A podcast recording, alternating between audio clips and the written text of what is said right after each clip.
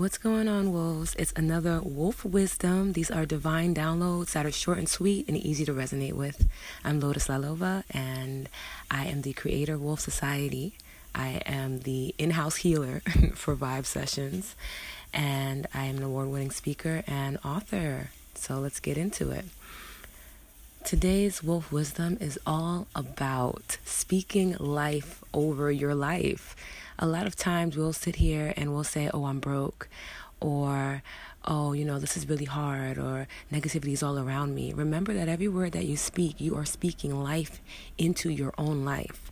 So in you doing that, if you're consistently speaking the negative, speaking, oh, I feel so tired, and I'm guilty of this, and speaking, oh, I have no energy, or I'm so confused, or I'm so this, I'm so that, and it's not positive, it's no surprise that these things are going to continuously show up in your life, and they're going to be stronger than ever, right? Because at the end of the day, our mind works to make us not feel crazy, even when what it's doing is making us feel crazy. So it's always going to validate whatever it is that we speak.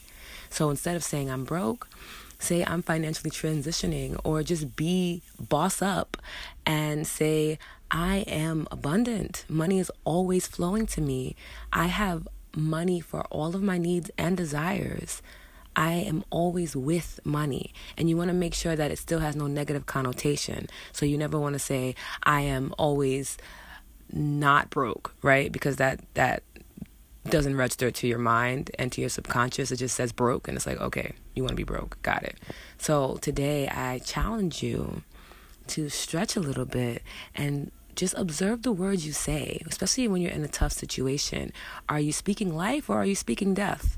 Because we have the power to do either or. And here at Wolf Society, we obviously want you to speak life. Your inner wolf is craving for you to own your light, own your power. And the easiest way to start doing that and to start shifting your mindset is by shifting the words that you speak out loud and within. So take today to observe what you're saying to yourself and see if it's in alignment with what you truly want. And if it's not, write down some phrases that will work. There are tons of apps to help you create affirmations. One that I use is ThinkUp, that allows me to re-record my voice saying these affirmations.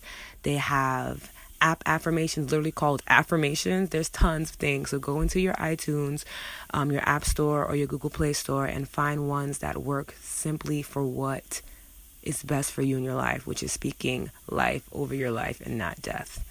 I hope this resonates with you. And if it does, share, subscribe, comment, and follow on iTunes.